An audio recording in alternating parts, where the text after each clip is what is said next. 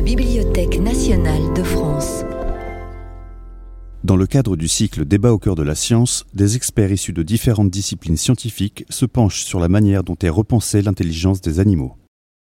Alors bonsoir à tous et à toutes et bienvenue donc dans le petit auditorium de la BNF. Merci d'être avec nous euh, pour ceux qui sont là euh, en vrai et merci aussi pour ceux qui nous suivent euh, depuis notre chaîne YouTube. Voilà, puisque c'est aussi possible de voir euh, euh, cette conférence, cette table ronde sur YouTube. Donc c'est le troisième épisode de nos débats au cœur de la science, des débats qui sont consacrés cette année aux intelligences au pluriel, à travers six rendez-vous avec des experts de différentes disciplines scientifiques. Et aujourd'hui, on va se pencher le temps de cette table ronde sur les intelligences animales. Euh, l'intelligence a longtemps été considérée comme euh, une faculté propre à l'être humain uniquement. Et pourtant, on observe des comportements intelligents euh, chez les chimpanzés, chez les oiseaux, chez les abeilles et puis chez bien d'autres animaux. Mais là, ce sont les animaux dont on va essentiellement parler ce soir. Alors, comment repenser cette intelligence animale?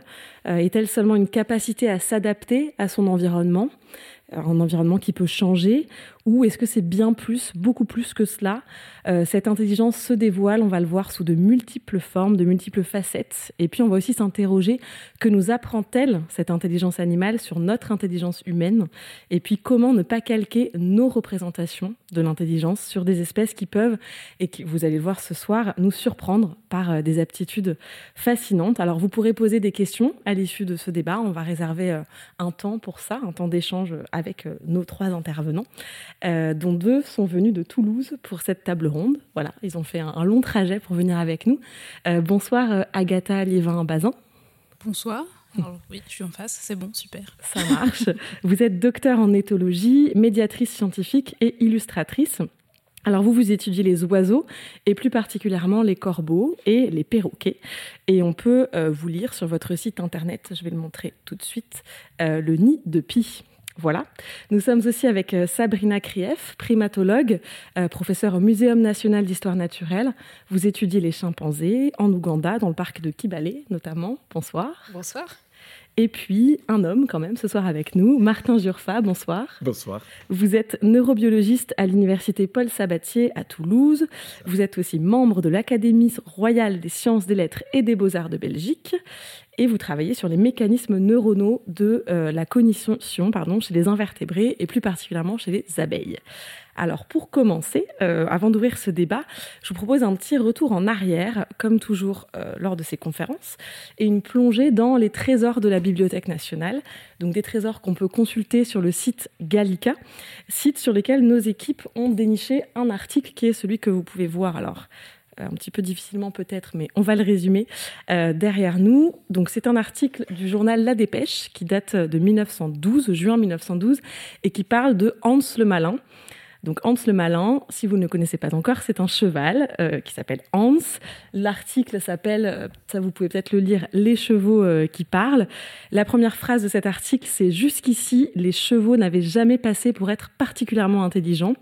Et dans cet article, on parle euh, de Hans, un cheval qui, est alors âgé de 8 ans, auquel son maître, un ancien professeur de mathématiques, aurait appris à compter. Alors je cite, je vais citer l'article, lire un petit peu. Euh, Hans répondait soit en inclinant la tête, soit en la secouant à toutes les questions qu'on lui posait et auxquelles il pouvait être répondu par oui ou par non. Il était capable de résoudre des problèmes d'arithmétique assez compliqués en frappant le sol autant de fois que le nombre comportait d'unités. Voilà, alors ça, c'est de la première partie de l'article. Et puis on découvre qu'en fait, c'est peut-être un petit peu euh, plus compliqué que ça. Euh, ce cheval qui sait compter et même dire l'heure, en fait, on se rend compte que ce cheval était surtout sensible euh, aux gestes, aux signaux corporels inconscients de l'expérimentateur à côté de lui. Et donc, en fait, par un signe de tête euh, de cet homme, Hans comprenait, par exemple, quand s'arrêter de frapper avec son sabot. Voilà. Alors, c'est un exemple qui est bien connu en éthologie, Hans, euh, Hans le malin. Et on le voit, je me tourne vers vous trois, euh, l'intelligence animale alimente depuis longtemps les fantasmes et elle n'est pas forcément là où on la cherche, en fait, cette intelligence. Qu'est-ce que ça vous inspire, cette histoire-là? D'accord, ça marche. Euh, bah, du coup, oui, on en parlait tout à l'heure. C'est vrai que c'est un cas emblématique, euh, Hans le Malin, parce que tout le monde euh, dans le grand public était persuadé que ce cheval savait compter. Mais au final, il avait réussi quelque chose de plus extraordinaire encore. Il arrivait à capter quand les gens relâchaient leur respiration. C'est-à-dire qu'il était capable de comprendre des signaux envoyés par d'autres espèces que la sienne. Enfin, c'est quand même incroyable. Ça veut dire qu'il a, a été capable d'analyser. Et je trouve ça impressionnant de voir que il faisait quelque chose d'intelligent, mais pas l'intelligence telle que nous on l'a définissait à ce moment-là. Et je trouve que c'est un très bon exemple. Moi, ça m'inspire euh, euh, une réflexion sur cette communication interespèce euh, et effectivement les, capacités insoupçonnées que certains animaux peuvent avoir, mais tant en, termes d'espèces, puisque là on, parle des chevaux, que plutôt en, termes d'individus. probablement, on n'avait jamais détecté ça parce que Hans était quand même un cheval particulier. Euh, et je pense que hum, l'éthologie euh, au XXe siècle euh, a aussi travaillé ces aspects d'individus un peu particuliers et à faire émerger des, des capacités insoupçonnées. pour ma part, en fait, je travaille en milieu naturel uniquement et mon souhait, c'est de pouvoir détecter euh, ces capacités et ces intelligences euh, sans intervenir. Mais évidemment, notre présence, ça, le révèle bien, a, toujours une influence, euh, même quand on essaie d'être le, plus neutre possible dans l'environnement. Personnellement, le, cas, de Hans, le perspicace, pour ainsi dire, hein, est, très illustratif de la difficulté que nous, êtres humains, avons pour aborder le problème de la cognition animale. Les animaux ne parlent pas, ils ne peuvent pas nous dire de quoi ils sont capables, ils ne peuvent pas verbaliser ceci. Donc la façon que nous avons, une des façons que nous avons d'aborder ce niveau, c'est faire de l'expérimentation. Et effectivement, il y a plein d'aspects qu'on n'arrive pas forcément à contrôler dans cette expérimentation. Le cas de, du, dompteur de Hans le montre très bien. Il ne pouvait pas consciemment contrôler ses attentes, de, de voir le cheval fournir une bonne réponse et de fournir des réponses physiologiques incontrôlées qui donnaient la réponse à l'animal.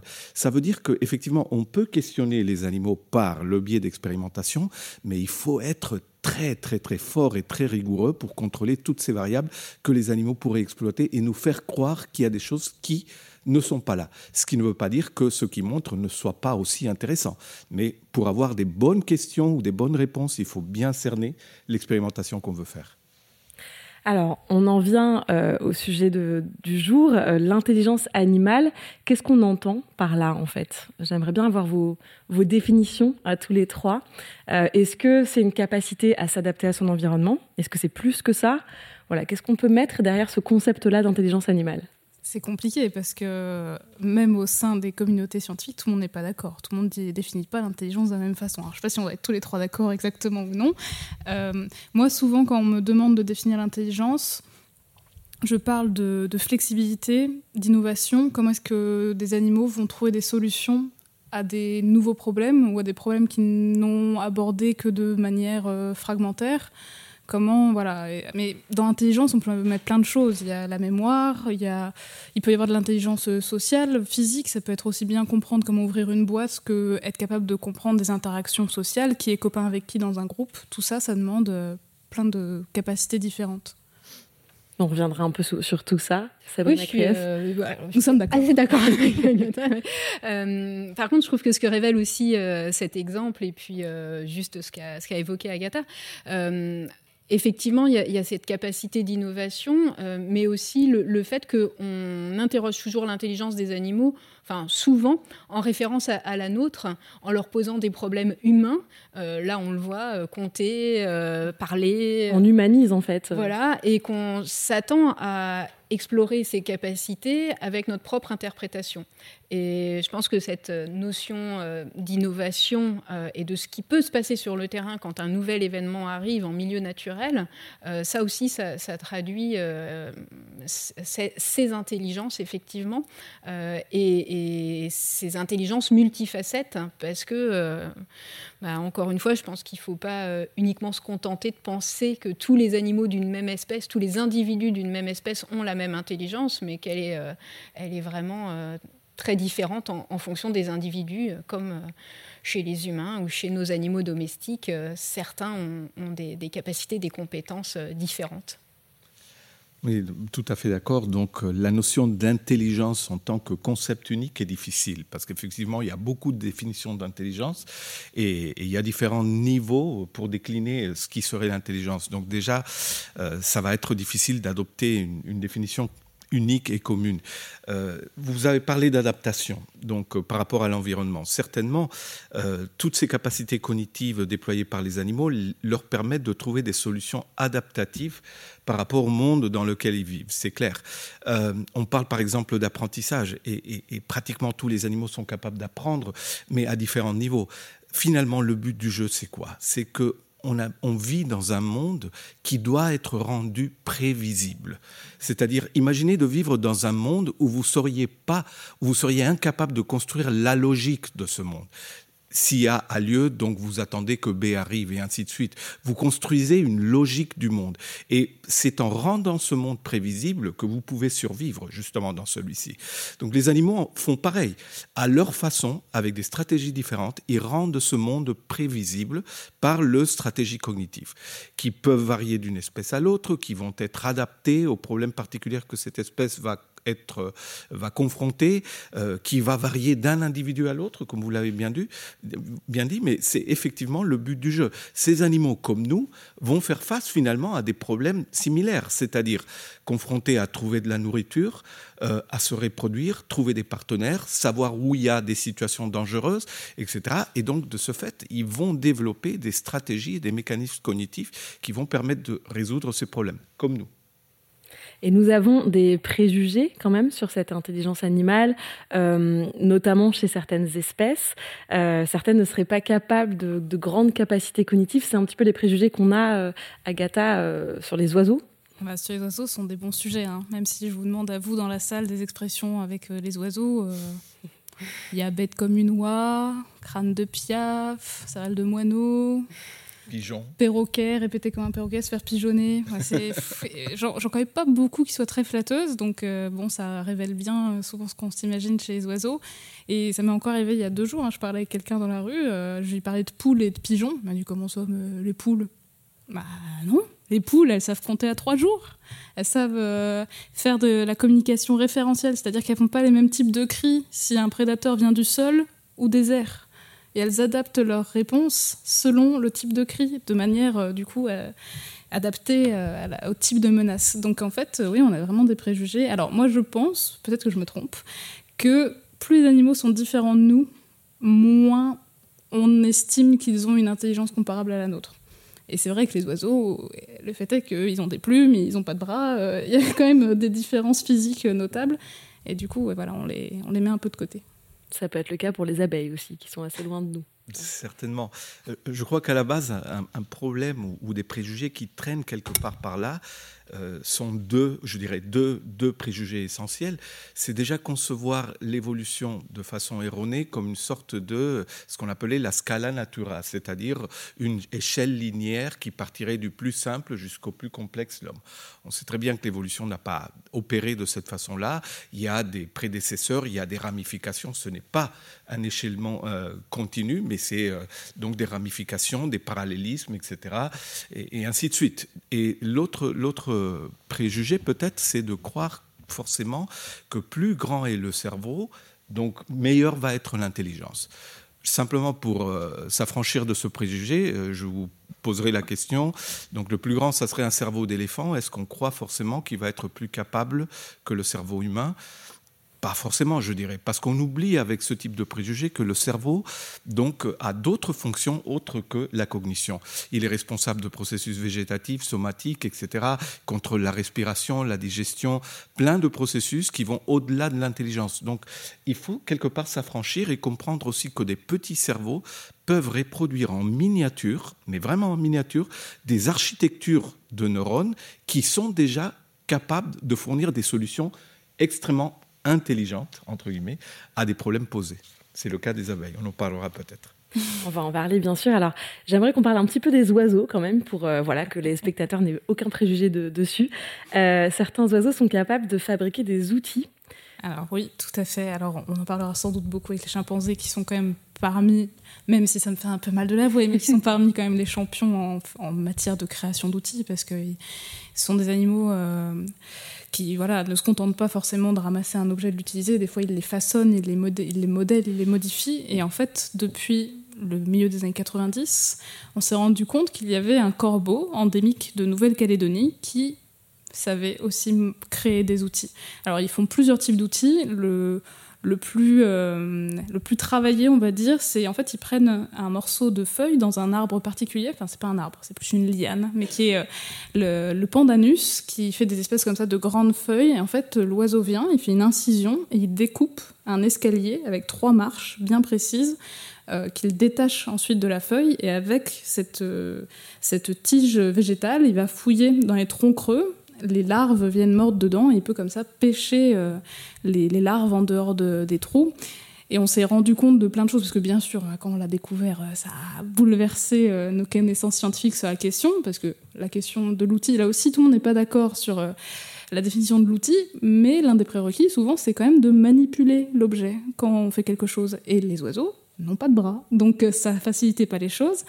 Et voilà, cette découverte euh, a vraiment bouleversé on s'est rendu compte qu'il y avait plein de choses qui avaient sans doute euh, un apprentissage un petit peu lié à la géographie, parce que certains outils à trois marches se trouvent dans certaines zones de l'île, mais pas sur l'île de Marais qui est à côté. Donc peut-être qu'il y a une base de culture chez ces, chez ces corbeaux. Euh, on pense aussi que les petits savent spontanément les utiliser petits, mais qu'ils ont besoin d'un tuteur qui leur montre comment les fabriquer. Donc il y a un apprentissage qui peut dépasser un ou deux ans. Alors pareil, hein, chez des oiseaux, euh, une mésange, au bout d'un mois, elle est partie de son nid. Les bébés corbeaux calédoniens, ils peuvent rester jusqu'à deux ans avec leurs parents. Donc il se passe plein d'échanges, pareil au niveau sociaux, qu'on est encore, à mon avis, loin de pleinement comprendre, parce que voilà, il y a beaucoup de choses encore à étudier là-dessus. Sabrina Krief, on peut peut-être parler de la fabrication des outils chez les chimpanzés. Oui, alors euh, chez les chimpanzés, il y a des tâches extractives de la même façon, c'est-à-dire que euh, les chimpanzés vont utiliser des baguettes, des, brindilles euh, pour aller explorer des nids d'insectes. Donc ça peut être des, fourmis, des termites ou des, nids d'abeilles. et donc bah, de la même façon, ils vont adapter la taille, le diamètre de, de la baguette qu'ils vont aller prendre et, préparer euh, au type de, proie ou de ressources alimentaires euh, à laquelle ils, veulent accéder. Euh, ce qui est très particulier, effectivement, c'est aussi euh, qu'en fonction des groupes, même des groupes voisins peuvent ne pas utiliser les mêmes types d'outils. Et donc, il y a une certaine adaptation euh, à la proie ou à l'environnement, puisque, par exemple, si une proie est très agressive, par exemple des fourmis qui mordent, le bâton va être souvent plus long. Euh, mais il y a aussi une composante qui est vraiment une composante sociale, c'est-à-dire qu'il y a un apprentissage, une observation longue euh, des jeunes envers euh, les adultes qui, pratiquent. Euh, et probablement aussi, ce qui est le plus intéressant, c'est qu'il y a une succession d'outils qui peuvent être utilisés. Donc sur le site où je travaille, à Sebitoli, on est dans le parc national de, Kibale, et c'est un endroit où les chimpanzés sont réputés pour être peu utilisateurs d'outils et peu consommateurs de, ressources caché. Euh, et donc, euh, euh, j'ai travaillé pendant dix ans dans, une, dans un groupe avec un groupe qui n'utilisait pratiquement pas de, baguettes pour aller chercher le miel, sauf du miel d'abeilles charpentières, donc dans des branches creuses. Et un jour, en fait, en, suivant un, chemin et en essayant de trouver les chimpanzés, je trouve une branche plantée dans le sol. je trouve ça bizarre, je l'enlève et le lendemain je repasse et je retrouve une branche plantée dans le sol. Euh, donc on, s'interroge parce que euh, on n'avait aucune idée de, qui nous faisait une farce ou quoi. Et en posant en fait des, pièges caméras, on s'est rendu compte que c'était les, chimpanzés qui euh, donc utilisaient des baguettes pour aller chercher du miel d'abeilles mélipones, donc des, abeilles qui n'ont pas de dard, qui ne piquent pas, mais qui font des, des couvains sous terre.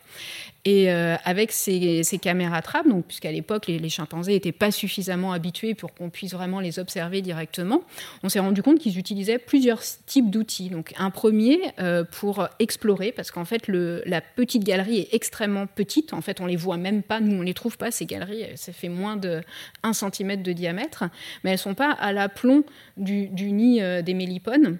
Donc même si on creuse, si le chimpanzé creuse là, il va pas trouver la ressource alimentaire. Donc il lui faut vraiment explorer. Donc il y a un premier outil qui consiste à, sonder, euh, et puis ensuite un autre pour lequel il faut élargir. Euh, donc c'est ensuite un plus gros diamètre, et enfin un troisième qui vraiment va être très long et qui va permettre de, perforer. Donc il y a vraiment euh, là une recherche, le fait que ce soit complètement invisible et bah, qu'il faille explorer comme ça. Donc ça c'est ce qu'on appelle enfin c'est une sorte de méta-outil. Enfin il y a plusieurs niveaux pour pour accéder et ça ressemble en fait à un autre type d'outils qui, sont utilisés, sont les outils en pierre, où là, souvent, il faut une association de plusieurs pierres pour pouvoir accéder à la ressource, qui est donc euh, généralement euh, l'amande d'une noix. Euh, et donc, un outil sert d'enclume, l'autre de marteau et un troisième de cale. Et sans ces trois outils, en fait, le chimpanzé n'arrive pas à casser correctement euh, sa noix. Et ensuite, il lui faut maîtriser sa force pour ne pas tout broyer et avoir un, mélange de, noix et de, coquilles. Donc euh, voilà, il y, a, pas mal de, types d'outils. Hein. Ils, utilisent aussi des outils qui n'ont pas du tout de visée alimentaire, euh, comme par exemple pour chasser les mouches ou pour se nettoyer les oreilles ou pour se protéger de la pluie, et, ou comme projectiles dans des interactions sociales. Et également, ils ont des comportements qui ne sont pas matériels et qui s'approchent de, ce type de comportement culturel. Donc, on, effectivement, donc depuis euh, la fin des années 60 et les premières observations de, de Jane Goodall, on a euh, découvert la multiplicité euh, et, le fait que chaque société, chaque groupe de chimpanzés est défini euh, par son type de comportement culturel.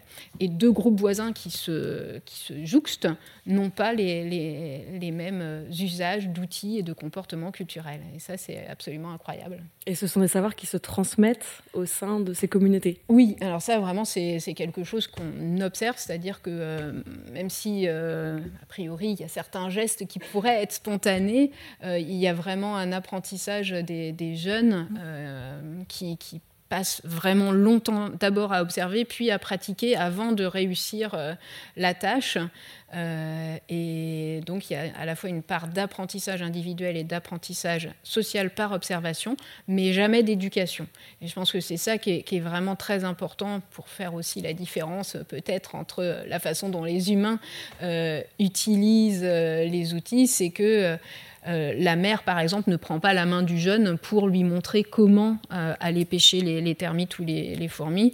Euh, elle va pas, pareil, casser à la place du jeune la noix en lui tenant la main, mais par contre, elle peut faciliter en aidant à prendre une branche ou en, en, laissant à disposition un caillou. voilà, donc c'est plus de la facilitation, mais pas d'éducation, pas d'enseignement.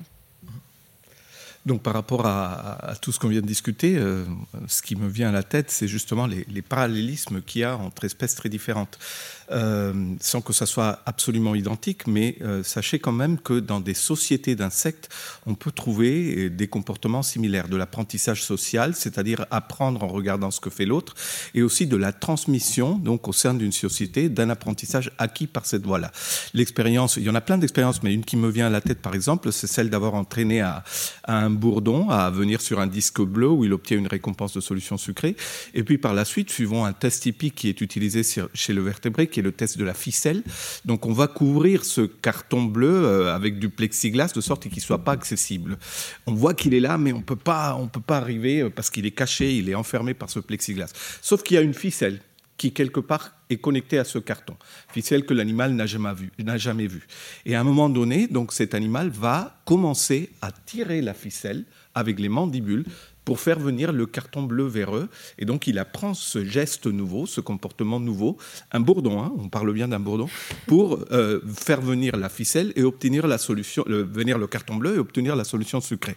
Ce qui est intéressant, c'est qu'en même temps, vous pouvez avoir des individus naïfs qui l'observent, c'est-à-dire qui eux-mêmes n'ont jamais eu l'expérience du carton bleu, ils ne savent pas qu'il y a du sucre. Mais en voyant cet animal, donc, ils apprennent ce comportement par observation. Et par la suite, ce qui est très bien, puisque les sociétés de de Bourdon sont relativement réduites. Ils sont conformés d'une centaine d'individus. On peut avoir un petit peu plus, mais, mais ce n'est pas des colonies d'abeilles où il y a des milliers d'individus. Et donc, on va voir, et ce qui a été fait, donc comment ce savoir se transmet entre les individus. On voit que ça, c'est une dissémination extrêmement rapide. Il y a plein d'expériences de ce type-là euh, faites chez les insectes sociaux qui, justement, habitent dans des sociétés complexes, organisées, qui montrent, par exemple, que si un animal est en train de résoudre une tâche pour laquelle il est entraîné, par exemple choisir des fleurs artificielles jaunes contre des, des, fleurs artificielles bleues, les premières récompenser, les autres non, et que si on met donc à regarder d'autres individus naïfs à travers euh, une fenêtre, euh, euh, un une vitre, etc., ce que cet individu fait, quand vous libérez les soi-disant naïfs dans cette arène, ils n'agissent pas comme des naïfs. Ils vont directement vers la bonne solution après avoir regardé ce que faisait l'autre voyez, donc là, on parle d'insectes et néanmoins, vous retrouvez certaines de ces informations, de ces comportements euh, à ce niveau-là avec des systèmes nerveux euh, extrêmement différents, comme je disais tout à l'heure. Ce n'est pas forcément la taille, donc il faut savoir quelle est la connectique qui donne lieu à, ces comportements. Alors on a parlé de Hans le cheval qui savait peut-être compter, mais les abeilles peuvent vraiment compter? Oui, effectivement. Donc, il y, a, beaucoup de travaux, certains qui ont été faits par nous-mêmes. Donc, euh, on, a, on, s'est intéressé effectivement au, sens numérique des, abeilles, parce que vous savez, les abeilles, c'est des animaux euh, qui naviguent de façon très très efficace dans l'environnement, dans le sens où, contrairement à d'autres insectes, ils doivent toujours revenir au même point de départ, la ruche. Donc, ce pas des insectes qui se baladent comme ça librement dans la nature. Ils ont un point de repère. Ils doivent, comme nous, rentrer à la maison. Et donc, euh, ils peuvent naviguer euh, plusieurs kilomètres à la recherche de nourriture, ce qui, pour la taille d'une abeille, vous voyez, c'est très conséquent. Donc, euh, on avait imaginé, et on sait qu'elles utilisent des marques de terrain, entre autres choses, pour, pour naviguer. Et la question était surgie sur le comptage des marques de terrain pour dire, je vais passer 2, 3, 4 arbres et je m'arrête là. Effectivement, il y a des expériences qui ont été faites sur le terrain pour montrer qu'après un certain nombre d'objets, elles atterrissaient. Et que si, par exemple, on variait la distance entre ces objets, donc la distance réelle n'était pas importante, c'était le nombre d'objets, pour certains, qui comptaient, et elles atterrissaient cette fois-ci à la mauvaise distance, parce qu'elles comptaient les objets qui étaient séparés maintenant par d'autres distances. On a fait plein d'expériences où on les entraîne, par exemple, à venir dans des labyrinthes, où on montre à l'entrée euh, une image avec trois objets, peu importe lesquels, et puis il faut rentrer et choisir entre trois et quatre. Donc, il faut toujours faire correspondre son choix au nombre que l'on voit à l'entrée. Les nombres changent tout le temps. La prochaine fois, ça sera 4 à l'entrée et à l'intérieur 5 contre 4, il faut choisir 4. Si c'est 2 à l'entrée, il faudra choisir 2 contre 1 et ainsi de suite. Et les animaux apprennent parfaitement à résoudre ces problèmes-là, ce qui montre qu'elles ont un, sens numérique. Elles peuvent compter jusqu'à 5 à peu près, ce qui n'est déjà pas mal, puisque plusieurs vertébrés comptent aussi euh, jusqu'à ce niveau-là. Euh, elles montrent aussi plein de propriétés dans leur système numérique qui sont euh, communes à ce que nous avons. Par exemple, il y a un effet typique en, cognition numérique qui, veut que, pour nous, c'est facile de discriminer des nombres qui sont éloignés, par exemple 1 contre 101, ah, ça se voit, c'est tellement évident qu'ils sont différents, mais c'est difficile de discriminer des nombres qui sont très proches. 101 contre 102, bah, je vais avoir du mal à voir que c'est vraiment différent. Le même principe va être montré 1 contre 2, donc ça va être, elles vont réussir, mais ça va être difficile. 1 contre 5, fastoche. Donc elles arrivent sans problème. Et ainsi de suite. Vous voyez, donc les principes de ce système numérique euh, suivent des logiques similaires à ce qu'on trouve chez nous, à une échelle plus réduite évidemment, mais on a ça. Agatha Liévin-Bazin, donc je ne sais pas si les oiseaux savent compter, mais ils savent pour certains anticiper le futur. Certainement. Alors ils savent aussi compter. vous en parler. Euh, il y, a des expériences qui ont été faites. Euh, notamment par exemple dans mon ancien laboratoire avec euh, des, des, du Gabon, des perroquets, où on leur mettait des tas de graines, avec euh, beaucoup de graines ou moins de graines, et en général ils allaient assez sûrement vers le tas avec le plus de graines. mais il y a aussi, donc je vous parlais tout à l'heure des poussins de 3 jours qui arrivent à distinguer des quantités. Entre 1 versus 3, ils vont pas jusque 5, mais 1 versus 3, 2 versus 3, avec euh, des, espèces de, capsules de jouets, d'œufs euh, en chocolat dont je ne vais pas donner la marque, qu'on pouvait bouger d'un endroit à l'autre. Euh, et en fait, les poussins euh, suivaient voilà, la plus grande quantité. donc oui, il y, a des, choses qui vont dans le sens de distinguer en tout cas des quantités assez, assez sûrement. Mais oui, il y a une expérience qui date de 2017 que j'aime beaucoup, euh, qui a été réalisé euh, dans un laboratoire à Lund, en Suède, euh, avec des grands corbeaux. Donc le grand corbeau qui est le, géant des corbeaux, hein, ça fait 1m50 d'envergure, un grand corbeau. C'est la taille d'une buse, donc c'est un très, un très bel oiseau. Et ce sont des animaux qui ont été habitués en laboratoire à être en interaction avec l'humain. Donc on peut interagir avec eux. Et cette expérience, en fait, c'était pour voir s'ils étaient capables donc de choisir un objet pour plus tard obtenir une récompense. Il y avait deux cas de figure, soit euh, parmi sa volière, l'oiseau était libre, il pouvait choisir un bouchon de bouteille en plastique, et il apprenait que quand il le sélectionnait, qu'il le donnait dans la main de l'expérimentateur, il avait une excellente croquette frolique euh, très très bonne, donc euh, il avait tout intérêt à le faire. Et l'autre alternative, ce que je trouve fort aussi, parce que dans la nature, les grands corbeaux n'utilisent pas spontanément d'outils. Mais là, le protocole, en fait, leur apprenait à utiliser un caillou, donc il fallait qu'ils prennent le caillou, ils le mettaient dans une boîte en plexiglas, et quand le caillou tombe dans la boîte en plexiglas, ça fait tomber une croquette frolique en dehors. Donc, soit il y avait du troc, soit il y avait l'utilisation d'outils. Et le but de l'expérience, c'était de, si on laisse les oiseaux libres, avec plein d'objets dans leur volière, est-ce qu'ils sont capables de prendre le bon objet et le garder longtemps, même s'il n'y a pas d'expérimentateur à côté, même s'il n'y a pas la boîte pour résoudre le problème Est-ce qu'ils vont comprendre que juste s'ils choisissent cet objet, ils auront la possibilité de résoudre le problème et d'avoir une récompense? Et en fait, il y avait un cas de figure où on attendait 15 minutes avant de leur amener la boîte ou de faire le troc. Et ça marchait bien, ils étaient à 78-80% de réussite. Et puis, les expérimentateurs qui sont un petit peu, euh, un petit peu sadiques, ils se sont dit, et qu'est-ce qu'on fait si on attend une nuit? 17 heures. On laisse le choix aux oiseaux de choisir un objet et on attend 17 heures avant de leur amener euh, la potentielle récompense. Et il y a eu presque 100% de réussite, c'est-à-dire que les oiseaux étaient capables de sélectionner un caillou, euh, avec la perspective sans doute de pouvoir l'utiliser le lendemain pour avoir cette récompense. Et hum, bah, ça, ça, montre voilà, une anticipation du futur. Ils ont compris que, parce que bien sûr, on les entraîne avant, il faut qu'ils comprennent l'association entre il y a un caillou, il y aura la boîte avec la récompense. Mais une fois qu'ils ont saisi cette association-là, bah, ça marche très très bien. Et, pour la petite anecdote, moi j'aime beaucoup raconter ça. Parce que du coup, il faut aussi toujours un petit peu nuancer. Cette expérience, elle est, elle est folle. Elle a été publiée dans un très gros journal. Euh, mais c'est cinq individus parce que ça prend un temps fou hein, d'entraîner les animaux euh, à résoudre le problème. Et dans ces cinq individus, il y a une femelle qui était tellement futée qu'elle a réussi à ouvrir la boîte sans le caillou. C'est-à-dire qu'elle a réussi à ramasser des bouts de bois qui y avait au fond de la volière et elle les mettait dans la boîte. Et ils ont dû euh, bah, la sortir de l'expérience parce qu'elle réussissait à résoudre le problème euh, sans utiliser l'objet qu'on voulait qu'elle utilise. Voilà sur les, capacités euh, à compter et, l'aspect numérique. Hein. Euh, il y a des expériences euh, chez les chimpanzés conduites par des, équipes japonaises qui montrent que, les chimpanzés ont des compétences supérieures en mémoire de travail et en rapidité aux humains. C'est-à-dire qu'on leur demande de classer des petits rectangles sur lesquels apparaissent des chiffres et, euh, qui disparaissent très rapidement.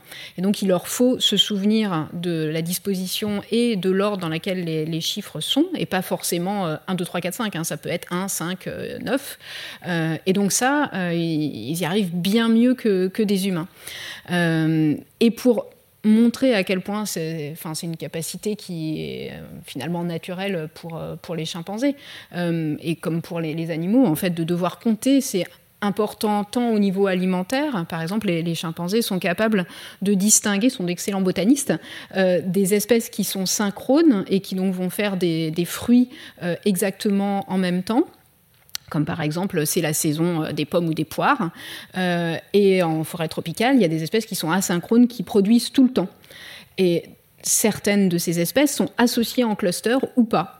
Et donc, euh, les chimpanzés euh, sont capables de prévoir le voyage qu'ils vont faire euh, et donc de, prévoir si ça va être des, espèces synchrones ou asynchrones. Donc non seulement de la botanique, non seulement de la disponibilité alimentaire et de la planification. Et dans ces histoires de planification en milieu naturel, on voit aussi des chimpanzés qui vont déterrer des tubercules riches en eau et les transporter pendant longtemps, un peu comme, comme la gourde d'Agatha, en prévision d'un moment où ils auront soif, alors que sur le coup, ils n'ont pas forcément consommé le tubercule. Donc il y, a des choses euh, qui semblent euh, pour nous être de la, planification à long terme euh, qui, on, a toujours l'impression que c'est vraiment une réponse immédiate que fournissent les, animaux à un besoin. Mais non, il y a effectivement aussi besoin de, cette planification. Je voudrais juste ajouter peut-être une perspective légèrement différente dans le sens où je suis neuroéthologiste, c'est-à-dire que au-delà du comportement, ce qui m'intéresse, c'est aussi comprendre les supports nerveux qui sous-tendent ces capacités. Et donc, par rapport aux oiseaux et aux primates, donc, euh, il faut savoir qu'ils ont joué un rôle extrêmement important dans l'histoire de la cognition numérique parce que c'est chez ces espèces-là, notamment que, entre autres, un grand chercheur allemand, Andreas Nieder, à l'université de Tübingen, a trouvé pour la première fois les neurones du nombre ou des nombres. Euh, quand on a commencé à étudier la cognition numérique chez l'homme, il a été proposé, sans trop avoir une idée à cette époque-là, l'existence de neurones qui répondaient à des nombres de façon abstraite. Trois, par exemple. Trois, ça peut être trois oranges, trois gobelets. Peu importe l'objet, on répond au nombre, indépendamment des objets qui sous-tendent cette représentation numérique. Trois, c'est trois. Quatre, c'est quatre. Donc, il avait été proposé que quelque part dans le cerveau, il devrait exister des neurones qui stimulaient je dis comme exemple, avec trois oranges, avec trois gobelets, avec trois cahiers, avec trois, répondent toujours à trois. Peu importe la nature de la simulation, si le nombre reste constant. Et ainsi, de suite pour différents nombres. Et ces neurones qu'on n'a pas connus pendant longtemps, ont été trouvés effectivement chez le primate et chez les corbeaux euh, par euh, plein de recherches, ce qui a ouvert plein de portes pour comprendre donc comment ça se passe chez nous aussi. Donc, euh, vous voyez, c'est en ça aussi que la recherche sur l'animal est extrêmement importante. Ça nous dit non seulement ce qu'ils peuvent faire, mais comment ça peut se passer chez nous aussi. Et sur cet aspect, peut-être euh, justement pour euh, sortir un peu de l'aspect juste alimentaire et, du besoin, en fait, donc les chimpanzés défendent un territoire et donc font des patrouilles en bordure pour éviter que les intrus viennent dans, dans, leur territoire. Et en fait, pour sonder si les voisins sont là, souvent ils crient, ils vocalisent et ils attendent la réponse. Et en fonction de la réponse et donc du nombre d'individus qui répondent, ils vont décider ou pas, euh, évidemment, d'aller essayer de, faire une incursion dans, le territoire euh, des, voisins. Euh, voilà. Et donc y a, après, il y a, y a, éventuellement des, des tromperies avec, euh, on voit euh, quand on est de l'autre côté et qu'on suit le groupe qui est testé, des individus qui se réfrènent et qui restent silencieux et donc qui ne répondent pas. Donc c'est enfin, assez étonnant de voir que probablement euh, ils ont conscience que euh, s'ils font du bruit et qu'ils répondent, euh, bah, ça risque soit d'engendrer un conflit s'ils ne sont pas assez nombreux. Ou, voilà. Donc c'est toujours étonnant de, voir les stratégies différentes en fonction des individus, parce que je pense que ce qui est aussi très important à, noter, c'est que, encore une fois, tous ne répondent pas pareil, mmh. et que c'est vraiment des, des questions d'individus qui ont euh, certaines compétences ou euh, certaines sensibilités euh, à certains aspects. On parlait des outils, tous les chimpanzés de, la communauté n'utilisent pas des outils. Alors on ne sait pas s'ils savent ou pas, mais en tout cas ils ne les utilisent pas. Ils n'en utilisent pas tous.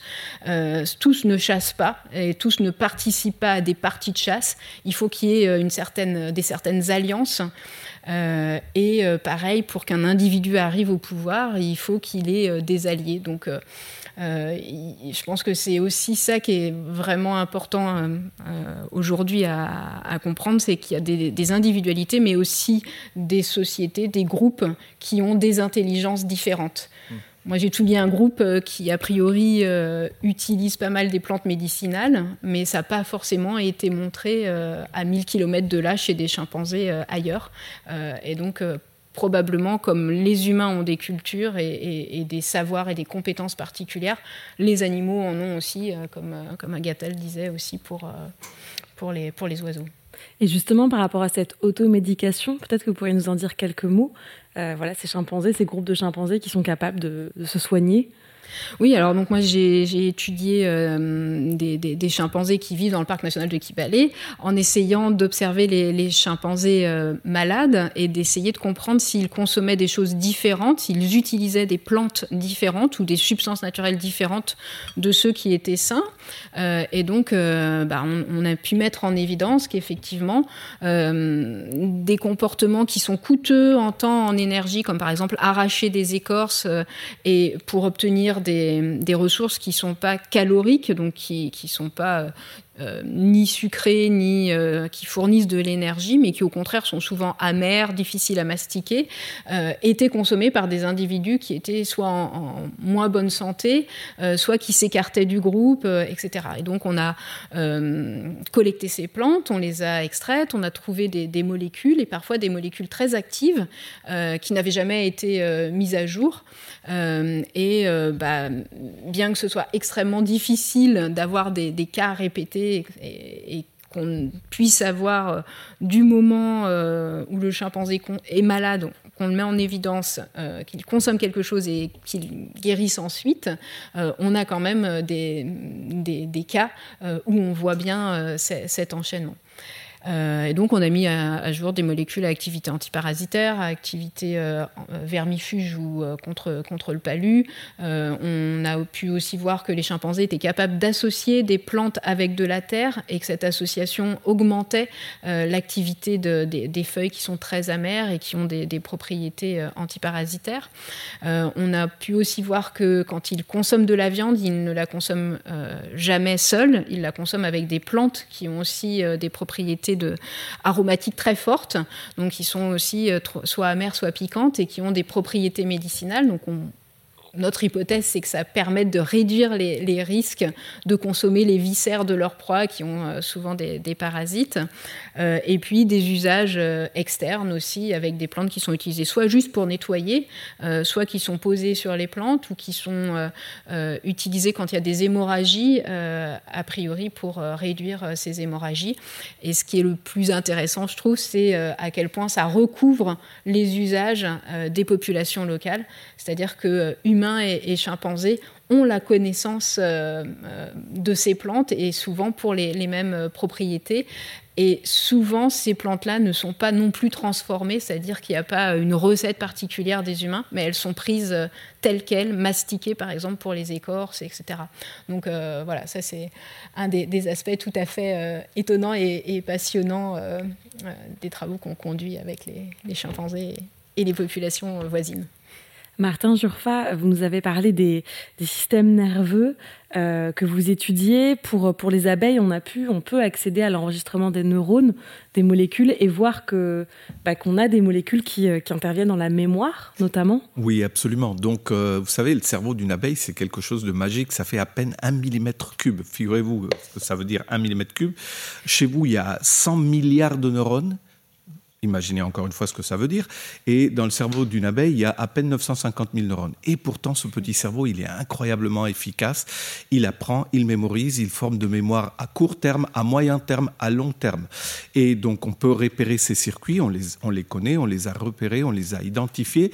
Et on peut même aller voir, donc avec différents outils de biologie moléculaire, quelles sont les molécules qui déterminent, par exemple, les mémoires à court terme, pourquoi elles durent peu de temps, les mémoires à long terme, pourquoi au contraire, celle-ci, elle persiste. On sait déjà, par exemple, parce que elle libère la synthèse de protéines et on crée des nouvelles connexions qui stabilisent la mémoire. On sait tout ça, on voit ça, on peut le voir à partir des outils d'imagerie. Et donc, euh, quand on fait ceci, euh, ce qui est euh, absolument génial, c'est de comprendre que certaines de ces molécules, beaucoup d'entre elles d'ailleurs, qui participent à la stabilisation de ces mémoires, à ces cascades de mémoire, sont exactement les mêmes qui interviennent quand nous formons des mémoires dans nos neurones. Finalement, ce qu'on va dire, c'est que, comme je dis toujours, on est fait des mêmes briques. Et donc, euh, et c'est pas finalement si étonnant de trouver euh, à une autre échelle, effectivement, des cascades moléculaires qui mènent à la formation de ces mémoires hyper performantes. Les abeilles, oui, forment des mémoires à long terme, et ces mémoires peuvent durer toute leur vie utile de butineuse si quelque chose d'autre ne vient pas prendre le pas et remplacer euh, donc la mémoire qui existe. Donc il y a une capacité vraiment très très forte à former ces mémoires et on a plein d'outils pour faire ce voyage magique de rentrer dans ces petits cerveaux et regarder par des outils d'imagerie adaptés à ce micro-cerveau comment ce cerveau s'active, comment ce cerveau s'inhibe, etc. lors de ces processus. Et vous dites pour ça, il faut que l'animal ne bouge pas oui, absolument, parce que effectivement, euh, imaginez que si un animal bouge, euh, donc euh, tous les signaux nerveux sont bruités. D'ailleurs, c'est ce qui se passe quand vous passez un scanner à l'hôpital. Donc, si vous avez déjà vu, eu cette expérience, on vous met dans un tube, on vous met rentrer là-dedans et vous bougez pas du tout. Il faut pas bouger. bah oui, c'est normal, parce que si vous bougez, bah, tous les signaux du cerveau seront bruités, on ne pourra rien lire. Bah, comment faire ça dans le cas d'une abeille? Bah, C'est simple. Ce qu'on peut faire, c'est on peut tout simplement capturer des abeilles butineuses dans un nourrisseur.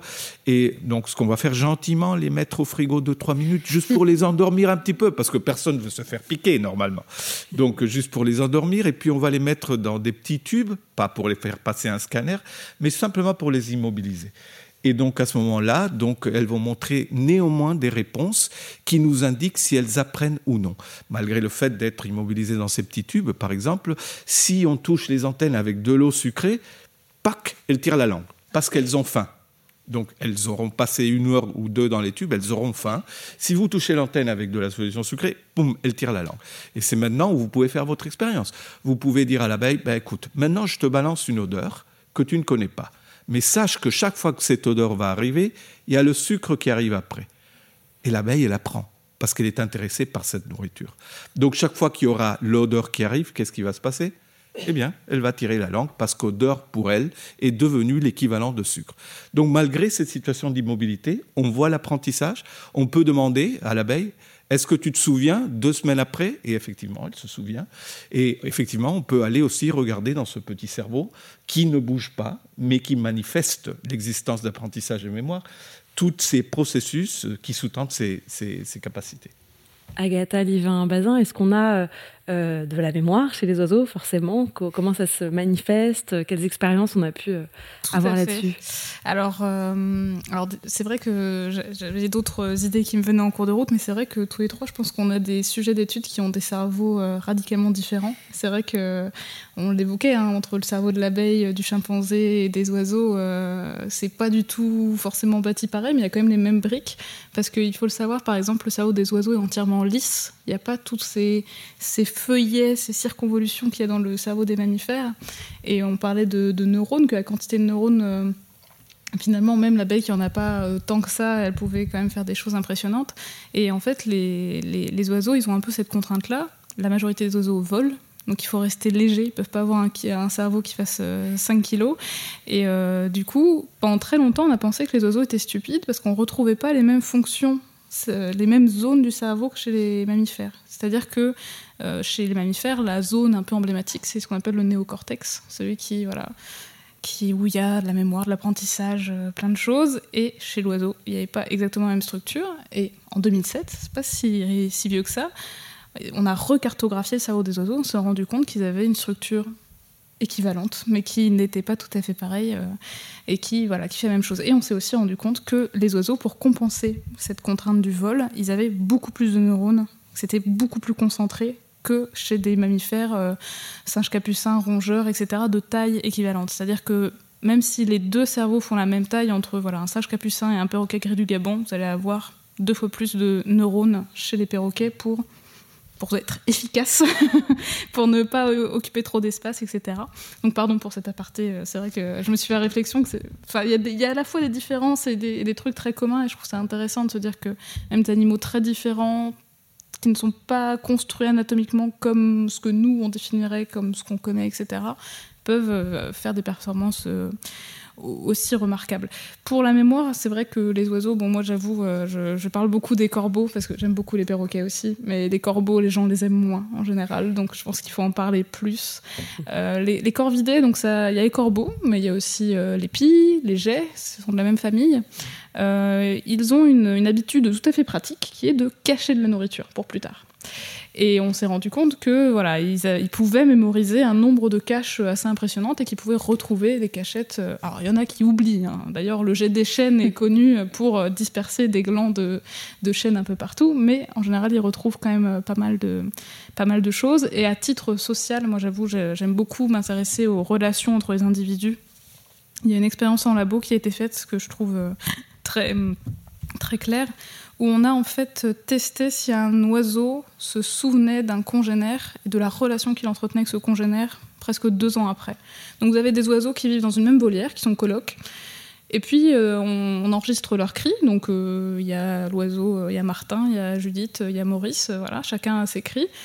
ils vivent leur vie, ils vivent plus ensemble. Et deux ans plus tard, on va diffuser à Maurice le cri de Judith et, et de je sais plus qui, Bob.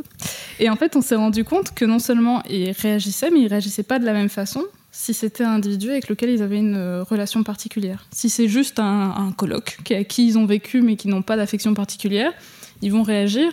En revanche, si c'est un congénère avec qui voilà, il y avait un échange, euh, ils étaient proches, ils vont réagir différemment. Et ce, presque deux ans après avoir cohabiter avec ce congénère en question. Donc euh, là aussi, je pense qu'il y a tout un pan de la recherche sur ces interactions entre individus au sein d'un groupe qu'on sous-estime énormément. Je pense que c'est... En plus, ce sont des animaux qui vivent longtemps, c'est vrai que je ne l'ai pas précisé. Euh, un corbeau, on ne sait pas exactement combien de temps ça peut vivre. Hein. Au début, on se dit oh, 15-20 ans, et puis on se rend compte que des grands corbeaux, s'ils vivent par exemple dans des conditions où ils ne sont pas tirés dessus ou pas attaqués par une buse, peuvent vivre 40, 50, 60, on ne sait pas bien. Et bah, chez ces animaux voilà, qui ont cette, vie sociale complexe, les animaux vivent toute leur vie ensemble au sein du couple, il y a forcément des interactions, des choses qui se passent euh, dans la durée. On peut pas, euh, donc il y a forcément de la mémoire qui joue pour se souvenir de ces interactions-là dans le temps.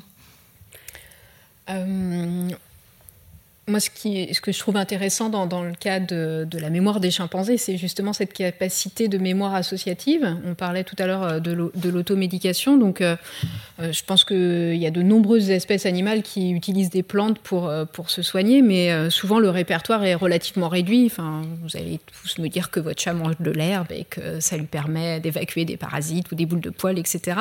ce qui est intéressant avec les chimpanzés, c'est qu'il y a environ 10% de, des plantes qu'ils consomment qui ont des propriétés euh, a priori pharmacologiques, donc ça fait euh, entre 30 et 40 plantes, euh, et que ils les utilisent pas au hasard, c'est-à-dire qu'il euh, y a toujours une association entre un symptôme, donc la toux avec euh, telle écorce, euh, le, la diarrhée avec telle plante amère, etc.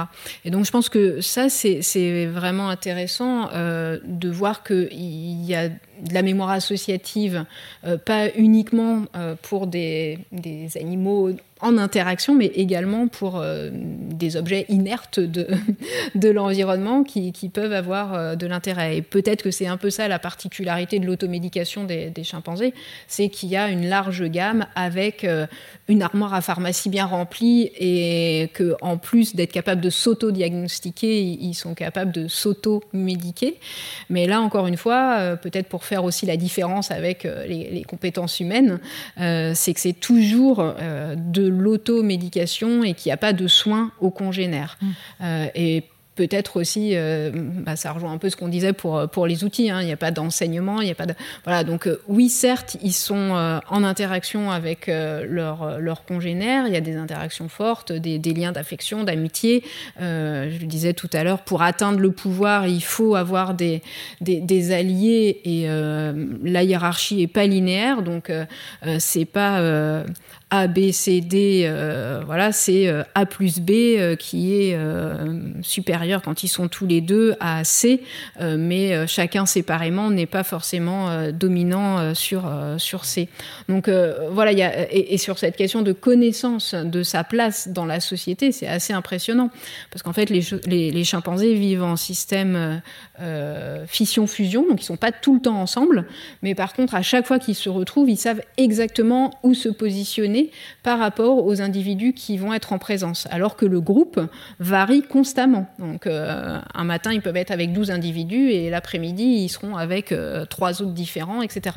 Et à chaque fois, cette façon de se positionner dans, le groupe euh, est euh, conservée. Et ça, je trouve ça super impressionnant. Et je me dis que, enfin, on a dans certains aspects, comme celui par exemple de, la locomotion, du déplacement et de, la carte mentale, qui est tout à fait exceptionnelle chez les oiseaux, euh, comme chez les primates aussi, une intelligence bien moindre que euh, sur ces, sur ces aspects-là. Oui, on peut parler d'intelligence sociale, en fait, euh, chez tous ces animaux, ce qui peut nous éclairer aussi sur l'intelligence humaine. Euh, souvent, on oublie un petit peu cet aspect d'intelligence humaine. Euh, à quoi est-ce qu'on peut voir cette intelligence sociale, peut-être, chez les abeilles? Donc, ça dépend de ce que vous entendez par intelligence sociale. Mais effectivement, je, je, pense qu'effectivement, donc, ce qui est important dans le cas d'une abeille, c'est que c'est un organisme 100% social. Il ne vit pas pour lui, il vit pour la colonie. Quand une abeille va butiner, que vous voyez les, abeilles sur les fleurs, elle ne travaille pas sur ces fleurs-là parce qu'elle a faim. Elle est allée chercher de la nourriture pour les besoins de la colonie. Donc ce n'est pas ça, ses besoins individuels qui dictent son travail collectif ou son travail pour le collectif, mais c'est la colonie et les besoins de, la colonie pour lesquels il va travailler. Donc, euh, c'est justement un jeu entre ces deux capacités. Vous avez une abeille butineuse dans la nature qui va déployer des capacités de navigation, d'orientation dans l'espace, de pouvoir revenir, d'apprendre des marques de terrain en tant qu'individu. Donc il va pouvoir gérer cet environnement de façon incroyable en tant qu'individu. Il va rentrer dans des labyrinthes et résoudre des problèmes qui lui sont posés, etc., par l'expérimentateur, juste pour obtenir la gouttelette d'eau sucrée qu'il lui offre qu'il vient chercher pour ramener à la colonie. Tout ça en tant qu'individu. Mais pourquoi il le fait? Il le fait dans un contexte de répondre à des besoins, des besoins collectifs. Donc il y a ce jeu-là entre les deux capacités qui sont extrêmement importantes dans le cas des, animaux sociaux euh, qui, vivent dans des sociétés organisées qui, quelque part, donc, organisent l'activité de l'animal. Hmm. On peut parler aussi d'empathie, peut-être, euh, chez, les, chez les oiseaux?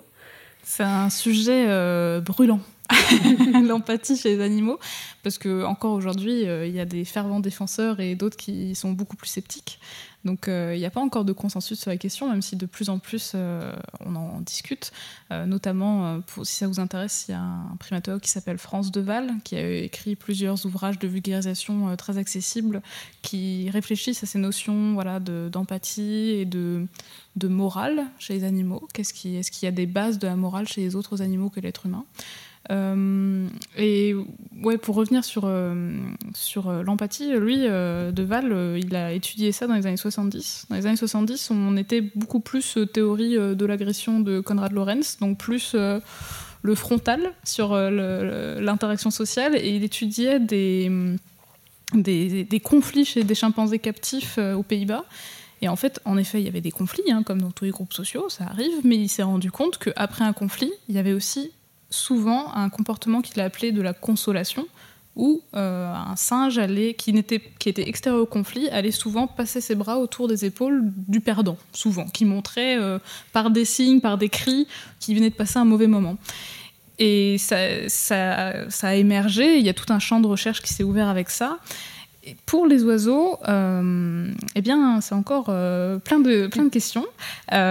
Euh, on a observé, alors il y a eu une expérience qui a été menée chez les corbeaux freux, qui sont des animaux qui vivent en très grandes colonies, et chez les grands corbeaux, les mêmes que ceux qui réussissent la planification du futur, où on observe cette chose-là. C'est-à-dire que quand il y a un conflit, si A et B se disputent, souvent après, eh bien, A et B de leur côté vont se faire consoler souvent par leur partenaire. Parce que je ne suis pas revenue là-dessus, mais un des points extraordinaire des oiseaux, c'est qu'ils sont souvent monogames. C'est-à-dire que le couple est fidèle. Et chez les corvidés, souvent, c'est de la monogamie à la fois sexuelle et sociale. Parce qu'il y a des animaux monogames, comme les mésanges, où on se dit, oh là là, ils sont trop mignons, ils restent ensemble toute leur vie. Mais quand on analyse qui est le père de qui, on se rend compte que Madame Mésange n'est pas forcément restée tout le temps avec son partenaire officiel. Euh, chez les corvidés, souvent, il y a aussi cette monogamie sociale et les partenaires de couple restent ensemble en dehors de la période où ils font des petits. C'est-à-dire qu'ils restent ensemble pour défendre le territoire, pour s'entraider, pour élever les jeunes, pour euh, chasser les intrus. Enfin, il y a vraiment une coopération euh, entre eux qui est très importante. Et donc, on a observé ça, que quand il y avait conflit, souvent le partenaire de celui qui avait eu des soucis euh, faisait des comportements de consolation. Il y a... Parce que les oiseaux se câlinent, ils se font du, toilettage mutuel, comme les grands singes d'ailleurs, pour souvent autour du bec, autour des, plumes du cou, et puis ils passent du temps côte à côte. Souvent, ça c'est un truc qu'on peut mesurer objectivement pour voir que voilà, il y, y, a un comportement qui se passe. Et euh, ma collègue euh, Valérie Dufour et son étudiante euh, Aïcha Mohamed Benkada, ils ont essayé de refaire cette expérience à Strasbourg avec des corbeaux freux. Et la plot twist, eh ben, ils n'ont pas du tout observé ça.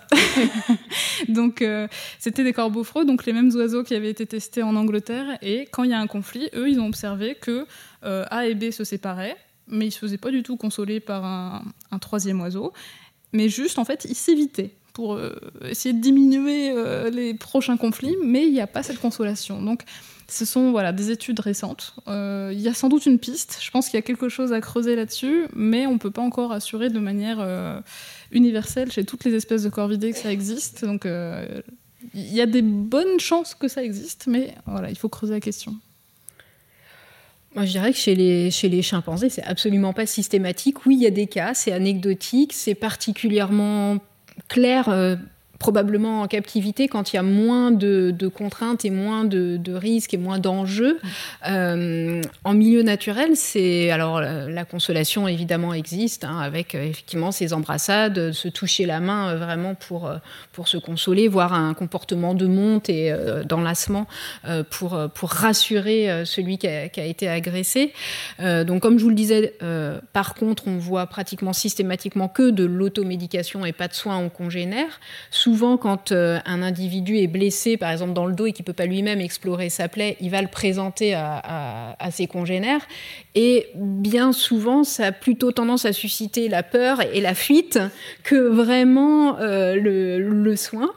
Euh, par contre, ce que j'ai pu observer, c'est que dans les comportements où il y a vraiment des, enjeux importants, des risques vitaux, donc comme par exemple le, groupe que j'étudie qui est soumis à une pression par les humains très forte et qui, par exemple, doivent traverser euh, une route, une grande route euh, euh, avec de l'asphalte et des, voitures qui vont vraiment très très vite, avec de la mortalité sur cette route, hein, des, chimpanzés qui sont morts.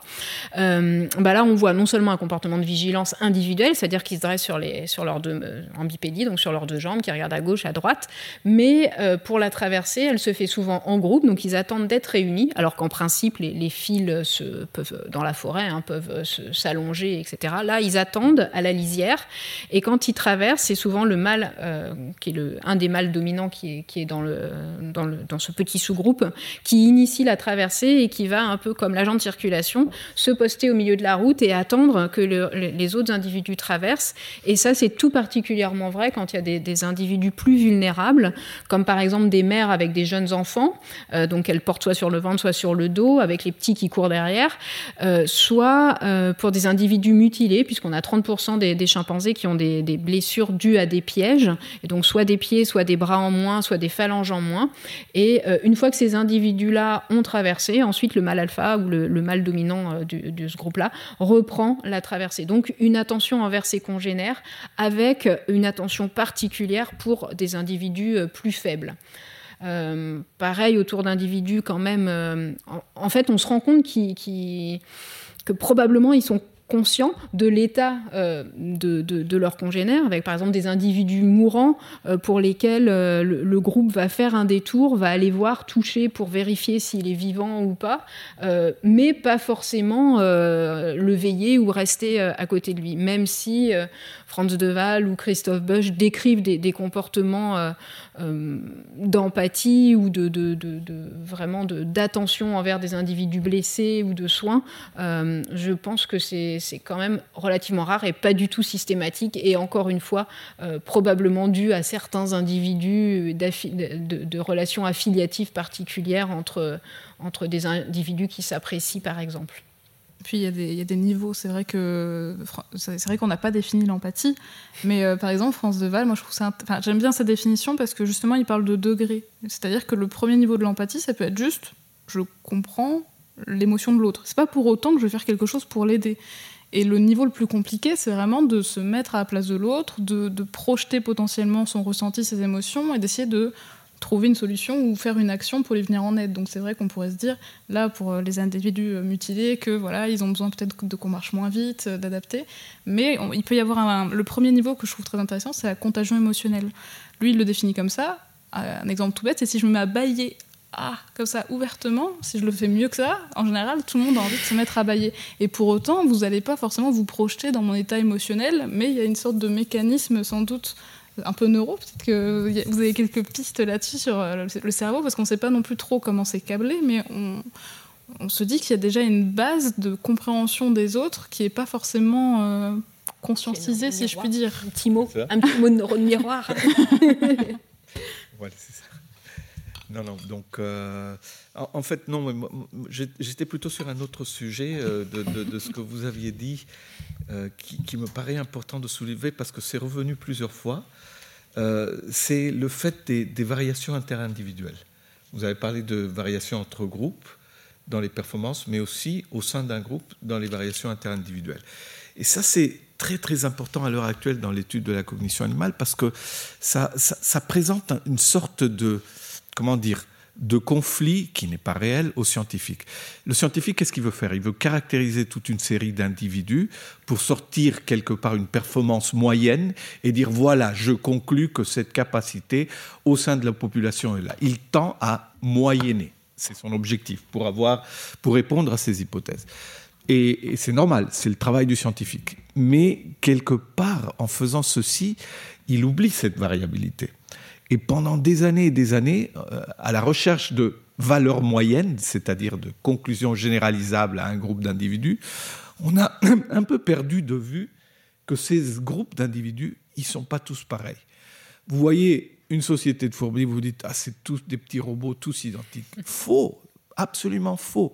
Là-dedans, vous avez aussi des, entre guillemets, personnalités. Pareil chez les abeilles. Il y en a qui sont prédisposés à prendre mieux sur le sucre, autres qui sont mieux prédisposés à prendre sur le pollen, autres qui sont mieux prédisposés à prendre sur les odeurs, autres sur les couleurs. Donc vous avez tout un monde de variabilité là-dedans, de même dans toutes les espèces animales. Donc ce qui est très important à l'heure actuelle, c'est apprendre la richesse de ces groupes d'individus qui finalement ne sont pas si différents que nous. Donc, et comprendre que cette variabilité dans la cognition a un sens.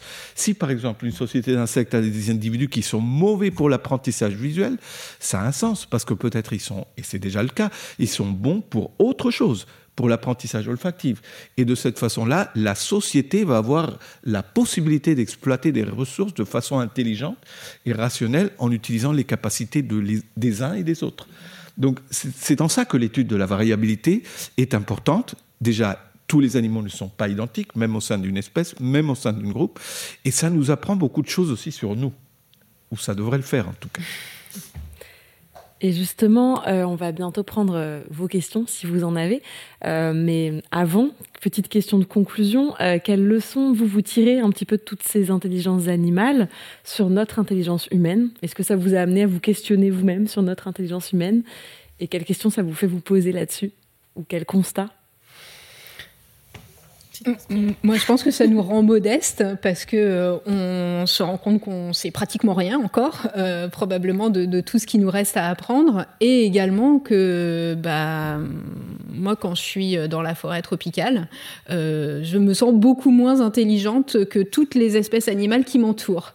voilà, donc je, je, pense que s'interroger sur sur ce qu'est l'intelligence, ça apprend à être euh, voilà, modeste et, humble vis-à-vis de, des autres espèces qui nous entourent et donc de, de devoir les, les, protéger pour euh, euh, pouvoir vivre en bonne harmonie avec elles parce que c'est probablement cette intelligence commune du monde qu'il faut préserver et pas les intelligences humaines ou animales de certaines espèces particulières. Oui, moi je pense que je te rejoins aussi. C'est vrai que moi, je trouve que plus j'apprenais de choses en éthologie, plus on apprend aussi à quel point euh, nous humains, on a plein de biais en fait. Que, au, début de l'éthologie, on s'intéressait beaucoup aux grands singes parce que c'était nos plus proches cousins et on essayait de voir quel comportement il y avait chez nous qu'on pouvait retrouver ailleurs. Et au final, on se rend compte aujourd'hui que c'est pas forcément la bonne façon de faire parce qu'il y a des animaux qui perçoivent des couleurs, qui entendent des sons que nous, on ne peut pas percevoir et on n'est pas en mesure de leur poser forcément les bonnes questions. Et euh, donc là, c'est vrai qu'on parlait de trois groupes d'animaux très différents les insectes, les mammifères, les oiseaux, mais encore aujourd'hui, en 2022, il y a des animaux dont on ne connaît rien les reptiles. Quelle est la vie sociale mm. Mais oui. Et, on, a découvert il y a quelques dizaines d'années euh, l'intelligence de certains mollusques comme les pieuvres, etc. Mm. Mais il y a des animaux très différents de nous qui savent faire des choses qu'on n'imagine même pas. Mm. Et, je pense que c'est voilà la voie dans laquelle il faut partir, de pas se limiter, de pas rester euh, sur nos, idées reçues et de s'intéresser à tous les types d'intelligence euh, chez toutes les, tous les types d'espèces. Donc oui, effectivement. Donc euh, ce point est très important parce que il faut se dire qu'on connaît, mais vraiment un pourcentage infime des animaux qui nous entourent en termes de leur capacité cognitive. Il faut se dire que pour étudier ces capacités, on doit être capable de mettre en place des tests particulier pour leur poser des questions, des méthodes d'élevage dans les laboratoires éventuellement. Tout ça, ça prend des années de travail. Donc c'est normal qu'on ne connaisse qu'un pourcentage infime pour arriver justement à ce niveau de travail. Mais on perd donc une énorme diversité biologique euh, tout autour de nous qu'on ne connaît pas. Par rapport à, la question, donc euh, effectivement, je partage avec vous euh, ce, ce, réflexe d'humilité, c'est-à-dire de dire que finalement, plus j'étudie mes animaux, plus je me rends compte que je suis pas si spécial que je le croyais. C'est très très important ça, parce que c'est certainement une, position philosophique de quelle est ma place dans la nature. Euh, suis-je si spécial? Suis-je unique? Peut-être dans certaines caractéristiques, oui. Ici, on est en train de débattre et de parler, d'échanger. Euh, dans d'autres, certainement pas dans la capacité euh, à élaborer des concepts abstraits, de résoudre des problèmes de haut niveau, etc. Ça, ça a été montré chez pratiquement euh, plein d'espèces, y compris les insectes. Donc, réflexe d'humilité, certes. il y a une deuxième réaction qui vient chez moi, qui est réflexe de responsabilité. notamment si je parle d'abeilles. Vous êtes bien au courant que vous avez entendu parler du phénomène de disparition massive, de la mort massive des abeilles dans le monde entier. Donc cette mort est produite par l'action humaine, soyons clairs.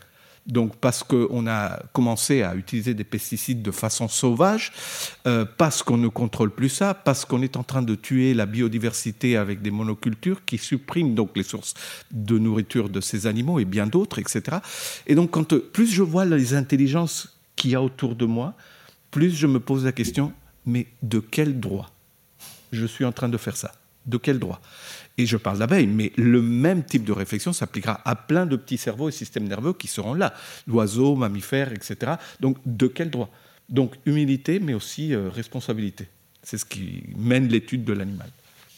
Bien, merci. Merci à tous les trois euh, d'être venus euh, nous partager vos savoirs, vos éclairages. On voit qu'on a encore plein de choses à se dire sur les intelligences animales euh, et qu'on en aura certainement d'autres plus tard. on vous donne rendez-vous le 14 avril pour la prochaine conférence sur la question de l'intelligence scolaire, pour questionner l'apprentissage au prisme des neurosciences et de la sociologie.